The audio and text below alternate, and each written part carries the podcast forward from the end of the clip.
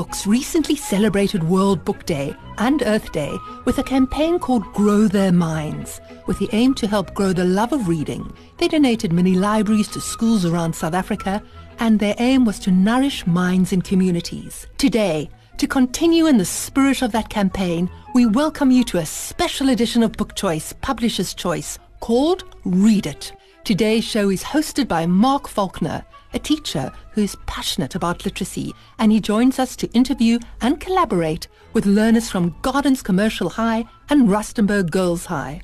They'll talk about books and reading and the way books help us make sense of the world. Massive thanks to our sponsors for today's show, Exclusive Books, Jonathan Ball Publishers, Pan Macmillan, and Penguin Random House. Enjoy. Welcome to Read It, a fine music radio series where we explore why we read, why stories are important, and how reading is a superpower. We're going to chat about what does reading do for one, how do we develop a habit for reading, the importance of language in human development, how literature works and how literature is different from other ways of articulating ideas, the importance of narrative and of telling stories, how literature helps us to develop critical thought, reading habits and how they've changed, especially after the dreaded COVID and quotes from books that have transformed and changed our world. I'm Marc Falconer, and, and, joining us on the studio are learners from Gardens Commercial High School and Rustenburg Girls High School. And I'm going to ask each young person to give their names and say hello. Uh, my name is Ashton. I'm from Gardens Commercial High School. My name is Kayla Sherry, and I'm from Rustenburg Girls High School. My name's Freya Cool, and I'm from Rustenburg Girls High School. My name's Kella Charles and I'm from Rustenburg Girls High School. My name's Sadika Galant and I'm from Gardens Commercial High School. My name's Taylor Pin and I'm from Gardens Commercial High School. My name is Wangisani Putalinga and I'm from Gardens Commercial High School. My name is Martina Mdilo and I'm from Rustenburg Girls High School. Right, welcome everyone, and uh, let's get started. Um, um, we're going to start off with a very general question, and the question is, why do you read? What is important for reading, and why do you choose reading? Uh, I read because it's informative and it helps me change my perspective on the world. Um, I read because I want to um, escape reality and um, enter a world that is like fictional and fantasy and it only exists in my dreams and imagination. When I read, I aim to like get lost in a book and not be able to like hear the outside world so yeah. I read so I can form um, relationships with the characters within the book and it helps me I can follow their story and I feel like I'm with, in the story with them. That's really fascinating. You, all of you speak about reading as entering a different world. Maybe you could think about how reading changes the world that we that we all live, that we share. Are there any things that you can see that reading has helped you to see our world in a different way? Uh, it definitely helps me understand people a bit more because when I read books, I read about people's experiences and what they've been through, and it helps me understand and communicate and be empathetic yes. towards um, people, and I don't judge people too quickly, and I'm more understanding of their experiences and what they've been through. Beautiful. Thanks for that. Uh, reading helps me understand people and how people behave in social situations and helps me to be able to interpret how people behave and um, how you can expect someone to behave in a situation and how to persuade other people to do what you want them to do. Thank you, Ashley. Uh, some books open my eyes to the harshness of the world and um, the difficulties that people face. Um, and sometimes it's quite harsh and it can be quite unsettling, but it's good. It opens your eyes and you can understand. Well, those are really beautiful responses. And what is coming through is um, how reading helps to develop a sense of empathy. But before we continue talking about how reading has a huge impact on our cognitive ability, we have someone in the studio who's also a reader, and it shows because he's a multitasking sound engineer and a music guru. Mzu Maketa, thank you. Here's our first track. Let's sit right up and listen.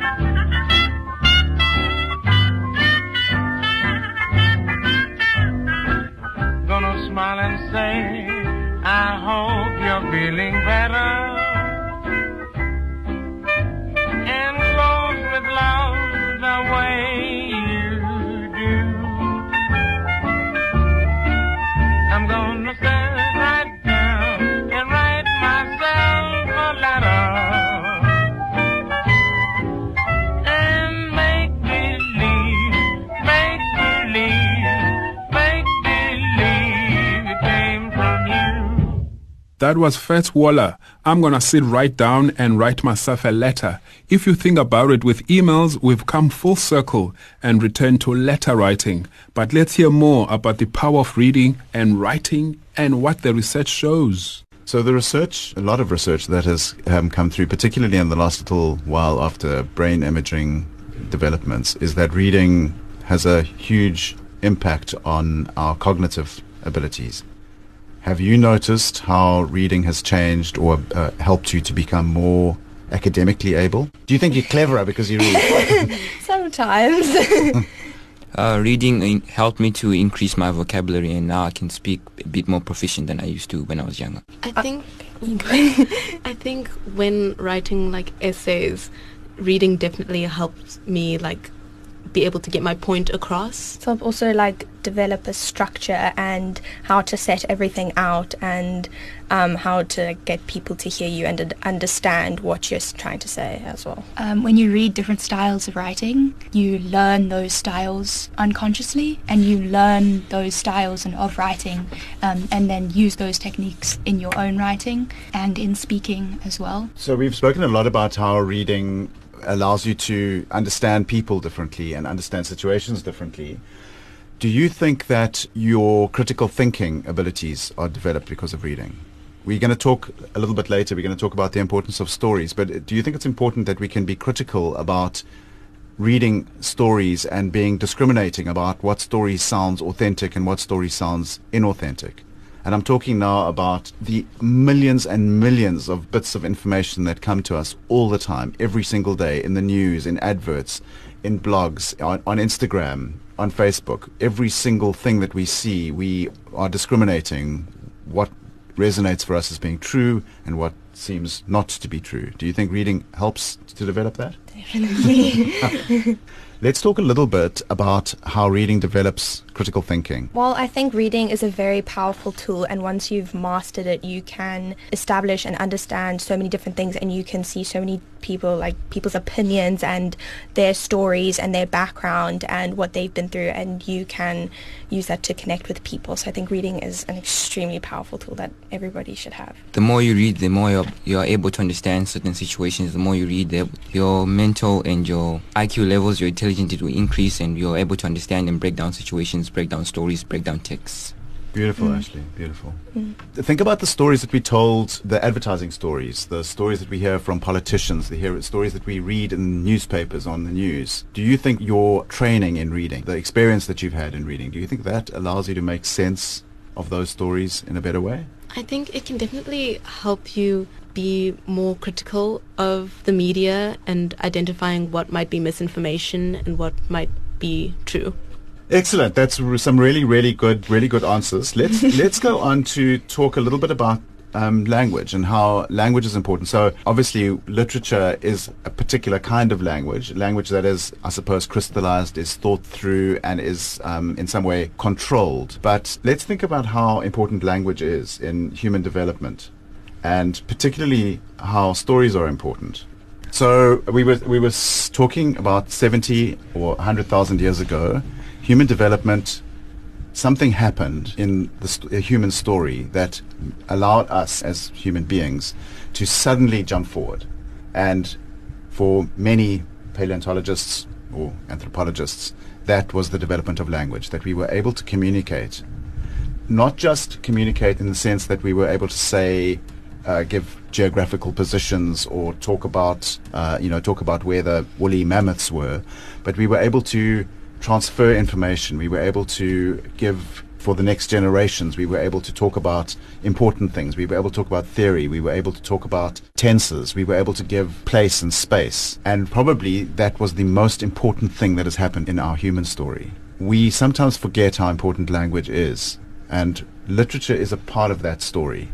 But maybe before we start talking specifically about literature, you could say why language is important, why words are important to you, and why it's important that you are able to say something to help you to think it through. But while we think about this next question, let's have some more music. Don't you just love this literacy theme? I can hear a mandolino.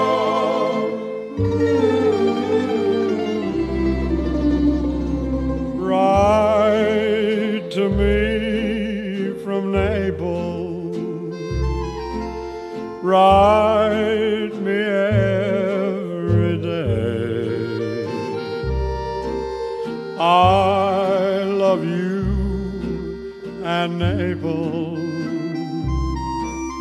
more than words can say. Call me cara mia. Tell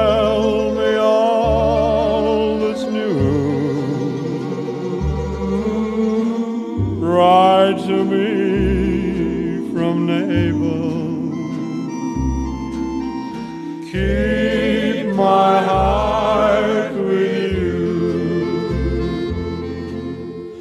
I can hear a mandolino oh, softly sighs while I raise a glass of vino, praising your eyes.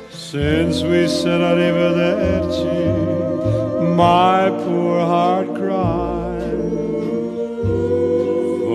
Letter from you. Write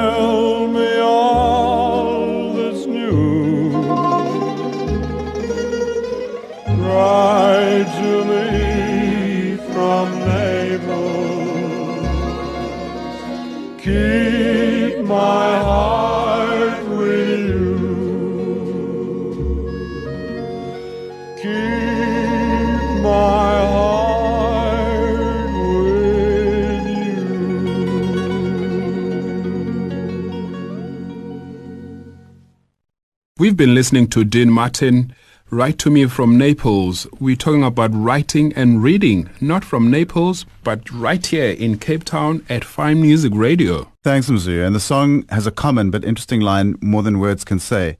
And I wonder, are there times when words can't express how we feel? We're talking about the importance of words, language, stories, why words are so important. And whether it's poetry, fiction, whatever the genre, the commonality is storytelling. So why are words important to you? Words are important to me because it helps me tell my story, not just my story, but I'll be able to tell my story and express my experiences, not only to not only to express them, but to validate them for myself. So language is important to communicate with others so that others are aware of past experiences. Um, for me, like when you were saying like it's important to get like to communicate. So I'm imagining myself in another country, maybe like France or something, not being able to speak to somebody else to give me directions on where to go. So where language comes in, like being able to get your point across and being able to say like, this is how I feel and I want you to maybe change this or do this better at school they would ask us about teaching methods and how we do we understand it better if they do it this way and you need language and you need to be able to communicate and get your point across in order to learn better from others Beautiful. That is a profound point. I mean, just from a practical point of view, if you can't say where you are and what you need, you feel like you're less than human. I mean, you, you could take that into anything in any relationship that you go into, whether it's a friendship, a intimate relationship, or like a professional relationship. When you get interviewed at a job, you're communicating, and maybe sometimes they ask like, "What are your expectations for a salary?" You need to be able to communicate and get your point across. So otherwise, you don't get paid. And then you would say like into a friendship, you need to communicate that maybe loyalty. You want that when you go into a friendship. Otherwise, if you can't communicate and say like, "This is how I feel about this," and then it's not going to happen. She's my best friend. So we have to communicate a lot in order to get our point across. That's such a beautiful point that you made. There's that book, The Languages of Love. Have you come across this book? Your parents may have. That we all have different ways of expressing or wanting The five languages. the five five love languages. I think is it what, what it's Five called. Oh, the love language. And that some people want time, some people want gifts, some people want uh, to Physical be listened to, uh, some people want physical touch, some yeah, all, all sorts of things. So that's a that's a really really well made point. If we can understand what the other person wants and what we want, it really helps for us to develop a, a much more healthy relationship Better. with ourselves and with other people. Especially in the generation that we live in. Say a little bit more about that. Why is this generation do you think Um, different from previous generations? We generations? communication, and I'm sure everyone here is on TikTok. Everyone's on TikTok, so you guys know that toxicity is glamorized in our generation. It seemed as a form of love. For me, I need to communicate and say, I don't like this. Don't do that again. So if you can't do that, then the person's constantly going to do it again. What do you But- mean toxicity is glamorized? Well, that's an interesting concept. Um, Say something. There's a Give an show. example. There's a show Euphoria. Our generation learns a lot from shows. There's a show Euphoria. There's Outer Banks. Lots of different series that are like Aid now and whatever. And Euphoria is one of the shows. The title is ironic because the children aren't happy. They grow up in homes where like they go through different traumas. So the toxicity is like the relationships in the are glamorized today. You know, like meet the older guy, be with that older guy, or if a guy's abusing you, stay with him. He actually loves you, something like that. Mhm. And that's what we Mhm. live in today. It's So kind of normalizing unhealthy relationships. Yes. That's very interesting. We're speaking particularly about literacy, and of course you are all readers. But one of the questions that I would like to explore is the difference between other art forms. Particularly, you've spoken about shows, about how TV or, or movies communicate, and how that is different from literature. How is literature different from TV shows or movies? You mean books? Yeah, literature. So whether whether it's whether it's um, it could be a short story, it could be uh, you know it could be I suppose it could be a poem, Mm. um, but some some literary text where you are reading as opposed to to watching it or having you know having the the stimulation of a different kind of articulation. I mean, books, they go more in detail with certain scenarios, whereas a movie, you can see the images, but when you read in a book, you create your own image.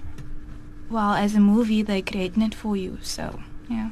So you're saying that a TV show actually allows you to, you, you don't have to work as hard or you don't have to be as imaginative. Yeah. Whereas a book, you can create your own image, Yes. use your own ideas. Yes, yes. I feel as though with literature, it allows you to create your own sense of understanding of what you're reading or what you're viewing, whereas with a movie, they shape what they want you to see or what they want you to understand about a certain story. And especially with the current era in which we're in, this is essentially the age of distraction where we would rather prioritize viewing something in order to like stimulate our mind rather than reading and understanding and creating a safe and comforting space through reading. Yeah. I think that's a, that you, you, the, the point that you made is an absolutely excellent point. That reading, I mean, I think we, I think everyone here is going to agree that reading provides a, a kind of stimulation that is that you find wonderful, that you find um, helps you cognitively. It helps you develop a sense of empathy. It helps your critical thought.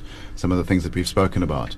But for that to happen, there needs to be a certain amount of work. You, you know, you have to invest yourself mm. in it. You have to invest in the process. Whereas watching a show, you have all of the cues given to you, so you don't have to really work very hard. You know, you know what you should be feeling. The music helps you to understand that. The lighting helps you understand that. The acting and expressions help you to understand that. The setting, all of the cues that you're given mean that you don't means that you don't have to work quite as hard.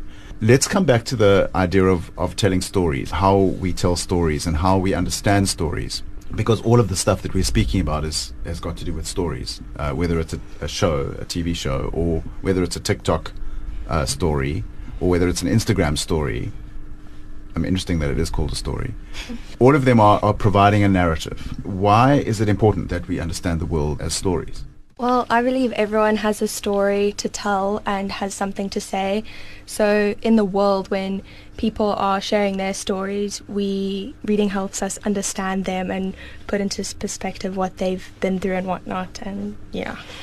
Stories have always been important for uh, since mankind started in being able to interpret and being able to spread information to other people so that they can understand to future generations. And I do believe that it's important to be able to distinguish between if a story is true or if something that's just made up by somebody to try to form a sort of perspective in your head to try to make you believe and try to enforce the perspective. Thanks, Ashley. That's really lovely. I mean, you've all alluded to it, but think how important stories are in helping us to understand, for example, particularly in South Africa, but anywhere in the world, race, culture, religion, gender, disability, giftedness, grit, determination, overcoming obstacles. All of them we understand in the context of a story, and we make sense of it because we see it as a story.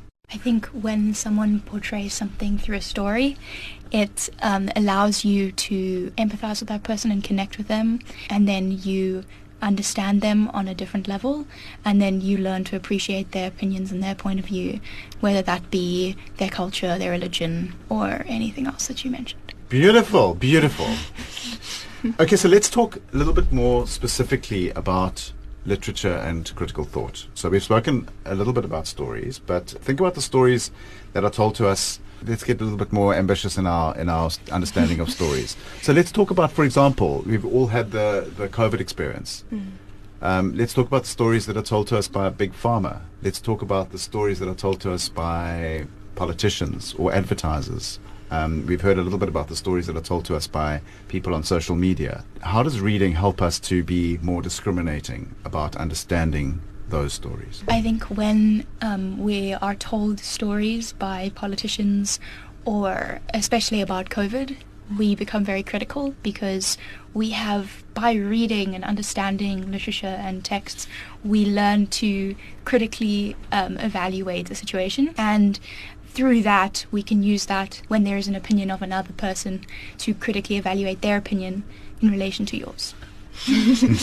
Good. I'm glad you agree. I mean, it does seem that it does seem that reading is something that that the more you do, the better you get at it, and the more sense you're able to make. And that's why it's important that we develop the habit of reading from really early. So let's talk a little bit about your own experience, your early reading experience. How did you become readers? Um, well, my mom had to bribe me with um, a chocolate to get me to actually read a chapter book. Uh, When I was little, I loved chocolate, and I still do. it's amazing. Who doesn't? Exactly. and I did read, and I was read to when I was little. But then, when my mom wanted me to um, expand that and start reading, like not stop reading picture books and start reading chapter books, and to really like start understanding what's going on around me, um, I didn't want to because I found it boring. But then she said, "I'll." give you something that you love in exchange for you to do something that I want you to do or whatever. And then I just got lost and I in that book that I read and um, I completely forgot about the chocolate and everything and it's it opened my mind and it made me start my love for reading. The fact that you forgot about chocolates because you enjoyed reading so much, that is no bigger No. advert for reading. Yeah. What are, the, what are the rest of your experiences with early reading? How, how did you get into reading? How did you become a readers? Uh, well, the reason I started really getting into reading was because of the um, Percy Jackson series, um, and I read that when I was about ten years old. And after that, I kind of only read Rick Riordan after that, but obviously after a while started like expanding what I read. So Rick Riordan really got me into reading. When I was um, very young, my brother and I, the only way I could spend time with my brother was if I if he would read to me. So I would go into our room and I would pull down all the books off the shelf onto the floor, and then I would say, "Come read to me, come read to me," because I couldn't read yet. And we would sit on the floor and we'd go through like all the books, and he was still learning to read, so he was also learning in the process, and that's what kind of got me into reading because I got to spend time with people that I loved. Oh, beautiful. That's a lovely story. Ashley? Uh, I started reading in grade one at my primary school. Out of part of our early childhood development program was that we had to, our parents had to buy us the books, had to buy us a certain book, and we all had to read it out to the teacher. And ever since then, reading just became um, something that got drilled into my mind, and I just started reading from there on. So I got into reading in primary school. It was a it was compulsory for us to read from grade one up until grade seven. So every morning we had a reading period before any lesson. So my first book that I read was Matilda by Roald mm. Dahl. I enjoyed that, but I couldn't quite understand why there were so many pages. That's why I moved on to reading poetry. So I think from there on, that's when I got into reading books. Wangasani, you said something magical, which I want to come back to. You mentioned poetry, and I'm really interested in poetry. And after this next song, I want to hear more about your interest in poetry.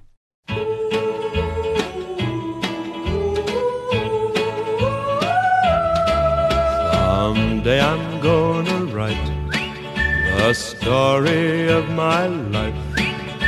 I'll tell about the night we met and how my heart can forget the way you smiled at me.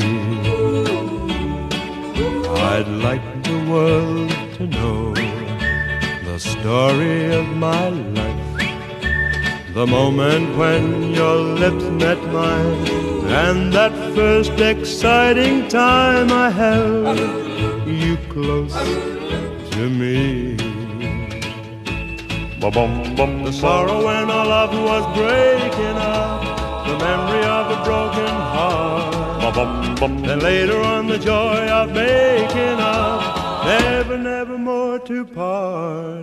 There's one thing left to do before my story's through. I've got to take you for my wife, so the story of my life can start and end with you.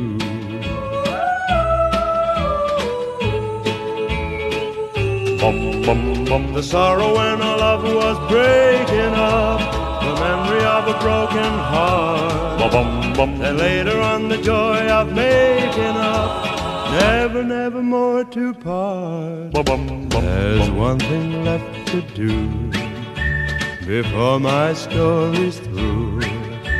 I've got to take you for my wife, so the story of my life can start and end and start and end and start and end with you.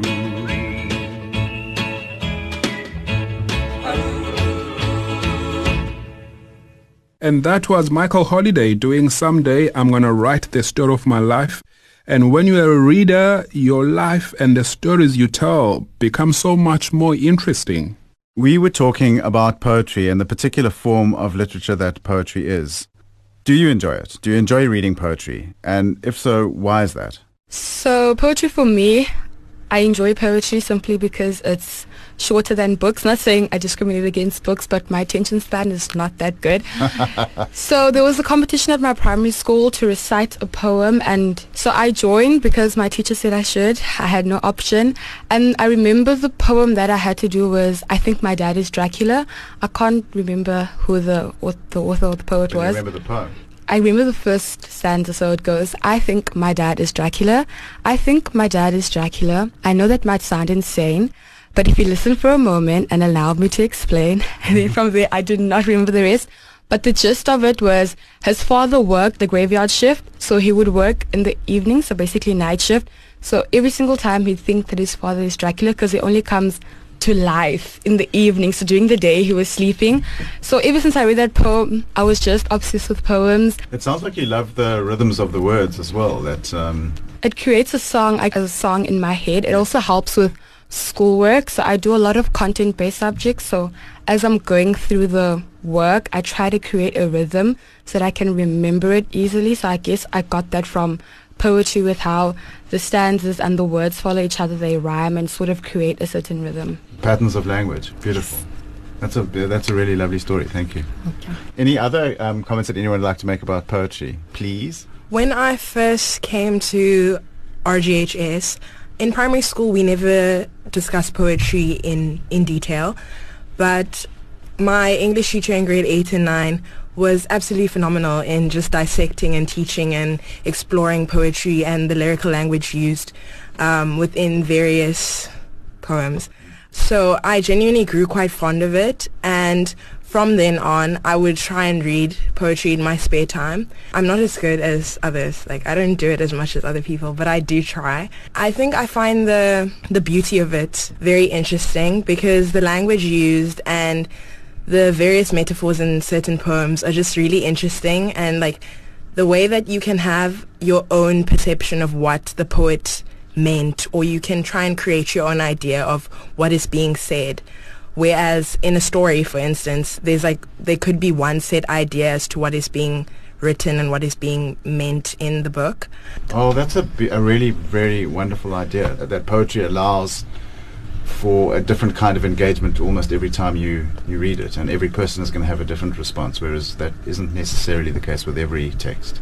Let's let's come back to the the idea of um, of stories and important stories when you were young. So a lot of you have spoken about some of your early experiences with reading that you read that you were read to, or that you used reading as a connection with other people. Can you remember any books or stories that you remember from when you were first exposed to reading? Mine was Charlie and the Chocolate Factory from when my dad gave me a Kindle because he was like wanted me to read, I had to read. So I read Charlie and the Chocolate Factory for the first time and I fell in love with it. And the rest of Roald Dahl's books also, they were very, very good. But it's hard to find, like now it's hard to find, you don't find it anyway. And after Charlie and the Chocolate Factory, I got into like I obviously expanded into other books as I got older, but that one really stuck with me. Can you remember why? I think it was because it was a way to connect with my dad because he was always like academics and I wasn't like that in primary school. I, I struggled a lot where reading was concerned to Mm. comprehend what I read. When I like understood what they were talking about in the book about the factory and how Willy Wonka was like so secretive about his recipes and stuff. I think when when I went to my dad and I spoke to him about it and I summarized it for him, he was very impressed. And after that, I was like, okay, I'm gonna start reading and do that a lot because it seems like he likes that. So, what has come out in in some of the answers that reading provides a connection between people, that Roald Dahl has definitely been on the top of the list, and that chocolate in various ways, either the recipe for chocolate or just having chocolate as a bribe, that works. Good. Um, can I say Yeah, please do.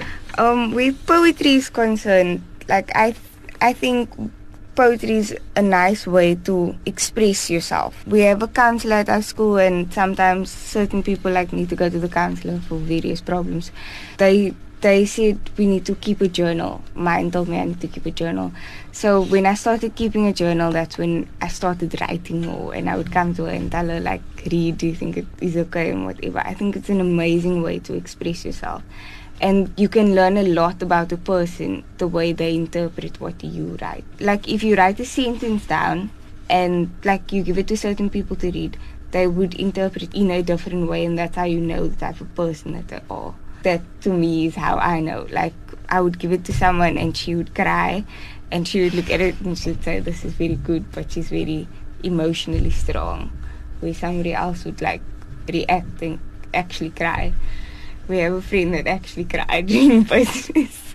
That's it's interesting that we all respond to literature in different ways. That we all respond that words can have such a transporting power for us to in when in when we're making sense of the world. That the way that we can understand, the way that we can express what it is that's happening around us, can actually change our experience of it. Uh, the way Sarika express poetry, she writes also, and I read a poetry. So reading a poetry really makes me understand my feelings also because sometimes I relate to her stuff and I cried to her stuff before because it's so emotional and like powerful the way she expresses her words and her opinions and yeah. Isn't it wonderful when you have that? I'm sure that you've all had it, otherwise you wouldn't be here. When you're reading and suddenly something kind of clicks for you, that the world suddenly makes sense in a way that it hasn't made sense before. That suddenly you can understand what the story means and how the world, another interpretation of the world that you hadn't seen before. It's almost as though you're putting on a pair of pair of different colored glasses and you're, you're taking off some glasses and you suddenly you, you see you see a reality that you hadn't seen before. It's a really, really wonderful feeling. Sadika, you, you spoke about your father giving you a Kindle, so that's quite an interesting topic to explore. Do you read hard copies? Do you read Kindles, audiobooks? And is there a difference for you? between th- those different kinds of reading?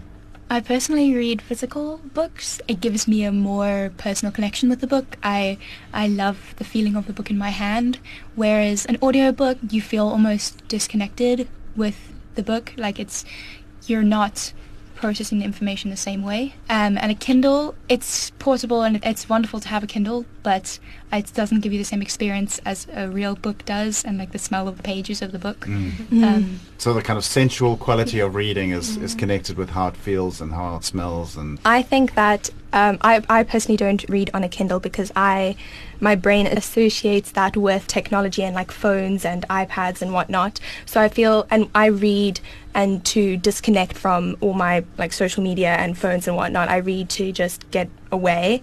So I think that if I read on a Kindle, it wouldn't be the same experience as reading a, like a physical book. And like Kayla said, with the smell, I smell books and like old books and new books. They will smell delicious, and um, it just it makes the experience a lot better when reading. I also very much enjoy um, hard copy books more than Kindles or audiobooks because I like the fact that with hard copy books, I actually own that thing as like a physical thing and I can put it on my bookshelf and keep it and like carry it around with me and show like a physical Mhm. copy to people instead of just having a Kindle with me because I think I'd feel disconnected from the book without like having to physically turn the pages um, and like smell the book like everyone's saying. Um, and audiobooks also I don't think I'd be able to actually concentrate. I'd probably fall asleep. Uh, personally, I was surprised by some of your responses about audiobooks because personally, I'm a big fan of audiobooks. I feel like they've revolutionized the way that people can read, and it's quite easy to read audiobooks, to, honestly speaking, because someone is someone is reading it to you, and you can listen to it anytime. And whether you're walking to school, whether you're coming from school, whether you're doing dishes, you can listen to any time, any other any other time. And I usually trick some of my family members or friends to read out my notes so that I can study them because I can easily remember them because they're being said to me. That's a, a beautiful point, actually. That that for pe- for people who learn in a particular way, particularly kinesthetic learners or, or auditory learners, that reading or listening to an audiobook allows allows you to be doing something else, kicking a ball, or uh, whatever and and reading at the same time. And the research indicates, although I don't know if it's if it's conclusive, but the research, there doesn't seem to be a, a big difference to what happens in your brain when you read words or when you listen. It's the same kind of processing, the same kind of empathy that's being developed, the same kind of critical thinking, provided you're engaging in the same way. And I'm very much in your camp. You know, I want to wash the car, I'm listening to an audiobook, and if I'm on the trainer, and I'm I'm listening to an audiobook. So uh, I can I can very much understand your logic there. I enjoy audiobooks when I'm in a car, a long car ride. Yes. Um, my family goes on holiday a lot on long road trips, so audiobooks really help me because I can't read in the car. I get very car sick. Yes. So um, having the ability to have an audiobook, it's so much better because I can still escape to the worlds that I that I enjoy and I can explore those worlds, but I I don't have to read. I can just listen. And if you're ever applying for a passport at Home Affairs and you're sitting in that queue, I promise you there's nothing in the world that's better than an audiobook. So we've spoken a lot about um, we've spoken about how we read uh, using Kindles or audiobooks and try to make a little bit of sense of that. Let me ask you a more general question: Is reading a superpower? Most definitely, yeah. Because reading can get you anywhere. I mean, if you know how to read and you know how to analyze and interpret what you're reading, you can do a whole lot of things. You can, yeah, you can just do a whole lot of things Okay. with reading. Okay. I think so much of my knowledge um, I have gained from reading. And then when you speak to a friend and I'm telling them all this cool things about something that I read about, and then they're like, oh, how did you know that? I'm like, I read. You should read too.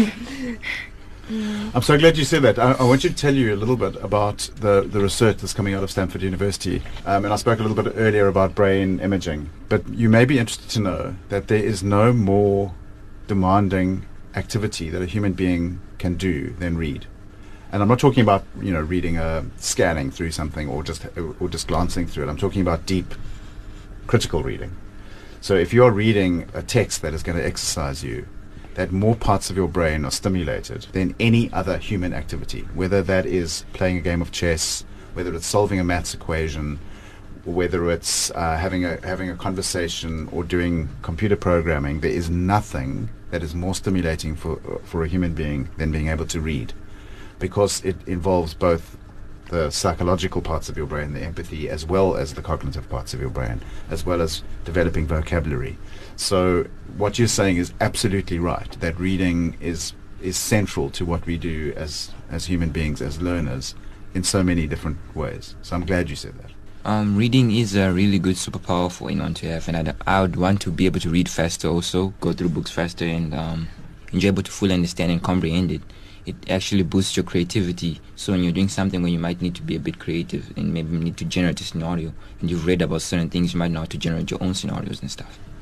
Perfect. Lovely. Um, it, for me, I'd say yes because a lot of the time when I'm like speaking to people and they would look at you weird and ask you like, how do you know? And then like I say, I read, and then they look at you even more like who reads anymore. People ask me those questions, and I'm just like, I don't know. I'm embarrassed because like, why don't you read? You're embarrassed for them. For them. I think reading is definitely my superpower because, in my opinion, being able to say that I read, I take that as an accolade because not a lot of people read anymore. So it's my superpower. It's my little badge of honor. So yay, reading. Reading is definitely my superpower because when I read, I block out everything that's negative in my mind, you know? It's just something that I like to do on my own. Like when I'm in a crowd or when I'm in a group of people and I have these negative thoughts in my mind, I just take out my book and I read. Or when I'm in class and I don't want to listen to the teacher, I just read. no offense. Yeah, no offense to my teachers. Do you, do you know what? When I'm when I need to recover from students, I read too. and I don't want to pay any attention. Kayla, you spoke um, a little while ago about reading lots of books at the same time, which is a habit that I have as well, and I think it's probably lots of readers have that habit. Um, but what I'm particularly interested in is being able to make connections between texts. Do you find that when you read, you are able to understand connections between things in the world better? And it's a bit of a vague question, so let me try and let me try and make sense of it. When we first start reading, we have picture books, and often there's a connection between the words that we read and the pictures that are presented. Do you think that that's something that has helped you to understand connections between things in the world better? Yes. Please say yes. Yes. no, you don't have to. I'm thinking about how we how we understand. It's called intertextuality. In other words, you're looking at how texts influence each other. How, for example, um, literature and art and philosophy and politics and uh, sociology are all linked. That one leads to developments in the other. That leads to developments in the other. Kelly, you, do you want to say something? No. Yes. So I'm, I'm asking how how and if reading allows us to understand connections between stories, between texts in the world. I think when you read, um, you learn to understand people um, and you make connections with those people emotionally. And when you read a text, you see those scenarios in the uh, book that you're reading, and then you see those things appear in your life. And I know that that's happened to me a lot. Um, when I've read a text and I discover a new concept, and then I start seeing that concept through my life and in the world at the moment. That's a really wonderful answer, Kayla, because what you what you are allowing us to understand a little bit is that when you understand that there's a common story that runs through all all humanity, that whether you are from you know South America or China or Australia, there's there's something that links us all together.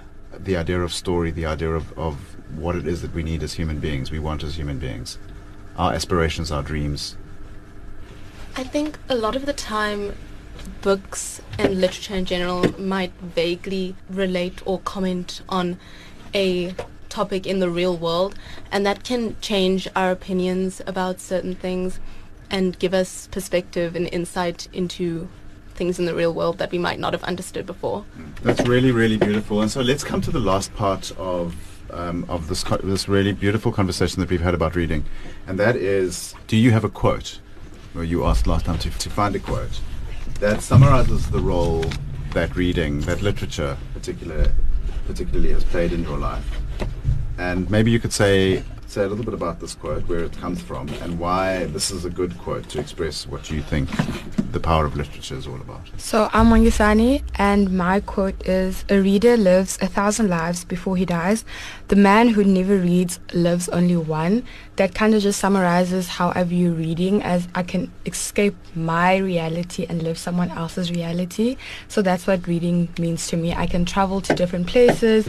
For example, if the book I'm reading is about a character in Paris, I might not be in Paris, but because I'm reading it and because the way the author describes the environment, I feel as though I'm also in Paris. I'm Martina Mlilo, and the quote that I have is Reading gives us some place to go when we have to stay where we are by Mason Cooley. And I think that this quote really reflects on how I personally find reading as a safe and comforting place. Um, especially like with all the chaos that happens around me in my daily life. I feel as though reading just kind of centers me and grounds me as an individual and allows me to find comfort in something that's been so known to me for so long, especially since um, I've been reading for so long. My name is Taylor, and my quote is from The Perks of Being a Wildflower.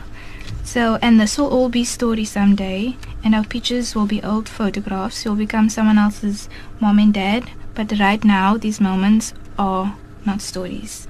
So, this quote really resonates with me because we're in grade 11 now, and high school's almost finished, and I won't be able to laugh and play with my friends in class. And after high school, it just gets serious, and you have to focus on what life is going to bring you. And Hi, I'm Sadika, and my quote is from Paper Towns by John Green.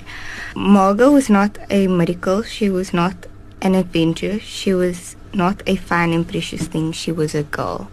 This quote resonates with me because last week when we were talking about labels, the way we view people when we don't know them, you know, if you see like a popular girl, you really think she's this and she's that, but you don't know, maybe she's also going through something, or maybe he's also going through something. And when you actually take the time to get to know somebody, you would realize that they go through things too, and you develop empathy for that person. If you understand their story. Oh, beautiful. Lovely. Thank you. My name's Keller Charles, and my quote is from um, The Beautiful and the Damned by F. Scott Fitzgerald. I don't care about truth, I just, I want some happiness. To me, this resonates with me and how I feel about literature because when I read, I don't read nonfiction a lot, I read fiction.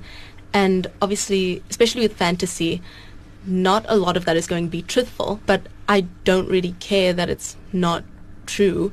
I just care that it gives me some happiness for as long as I'm reading it. That's such. A, I mean, that's a whole different conversation that we could be having. The idea of, of, fantasy and truth. I mean, what is truth? Is there such a thing as one single truth? And is fantasy less true because it's imaginative, or is is there more truth in fantasy because it could be a- applicable in any situation at any time? So, I mean, I think what you're saying is is a really, really profound point. I'd love to be able to discuss that a little bit more. My name is Freya, and my quote is from the character Albus Dumbledore from Harry Potter. And um, he said, Words are, in my not so humble opinion, our most inexhaustible source of magic.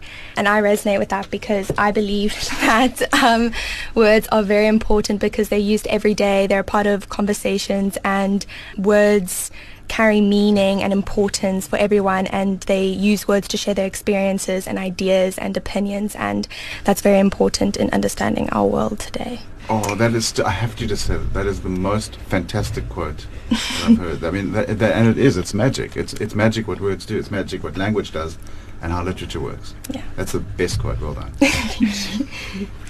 Uh, my name's Kayla, and my quote is from Between the Lines by Jodi Picoult. And the quote reads, How do you know that you are not part of a book, that someone's not reading your story right now? So this book particularly plays on this um, idea, and it's a very interesting concept to me, and it kind of opened my eyes to how powerful a book can be and how powerful a story can be to someone else, and the idea that my story might be someone else's book.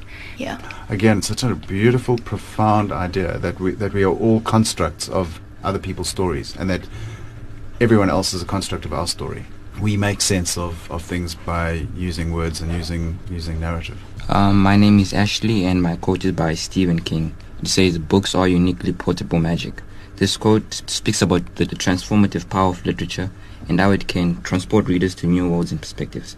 It also emphasizes the accessibility of books as they can be taken anywhere and have a long-lasting impact on your life. Beautiful, Ashley. It's the same as um, Freya's quote, where you're looking at, at magic, how language and literature and stories are magic. Oh, that was so great. that really was beautiful. It's so wonderful to hear such enthusiasm and such joy in reading. But it does bring to mind why we're doing this podcast, because it is wonderful to talk about books and the joy that reading brings. But it's also important to remember that in South Africa, literacy is also about freedom. It's about learning, about joining a world of ideas and concepts. And that world would not be possible without reading. And in South Africa, we have 80% of 10-year-olds. These are not government statistics. These are international tests that indicate that 80% of 10-year-olds are functionally illiterate, which means they cannot read for meaning. They cannot summarize, extract meaning, or synthesize. And what that means for the socio-economic future of our country is something that is very, very worrying. So I'm hoping that a podcast such as this not only talks about the joys of reading, but the centrality of literacy in South Africa and in young people. You've been listening to a special edition of Book Choice Publisher's Choice called Read It with the wonderful educator Marc Falconer. The readers taking part come from Rustenburg Girls High and Gardens Commercial High, and this show is being championed by the exclusive books Grow Their Minds project.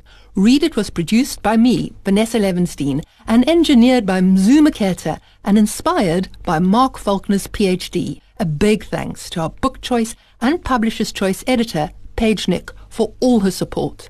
To listen to this again, visit fmr.coza podcasts book choice. Thanks to our wonderful sponsors, exclusive books Jonathan Ball Publishers, Pan Macmillan and Penguin Random House, who are all part of the magical world of books. Thank you. And we have the perfect piece to end today's Read It discussion. We ended with Ella Fitzgerald. I could write a book.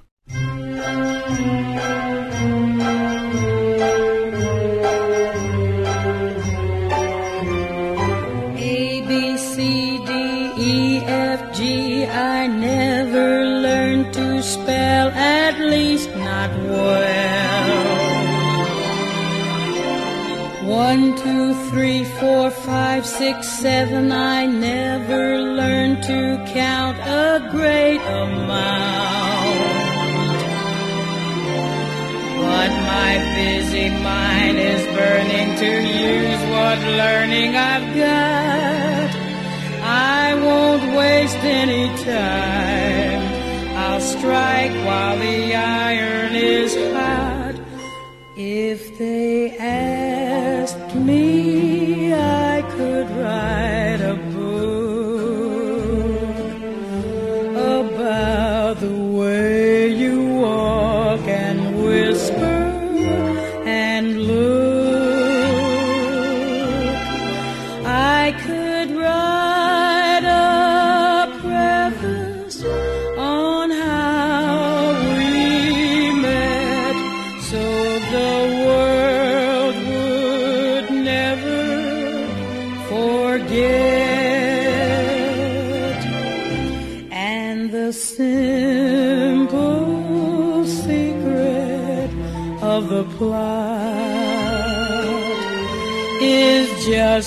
Tell them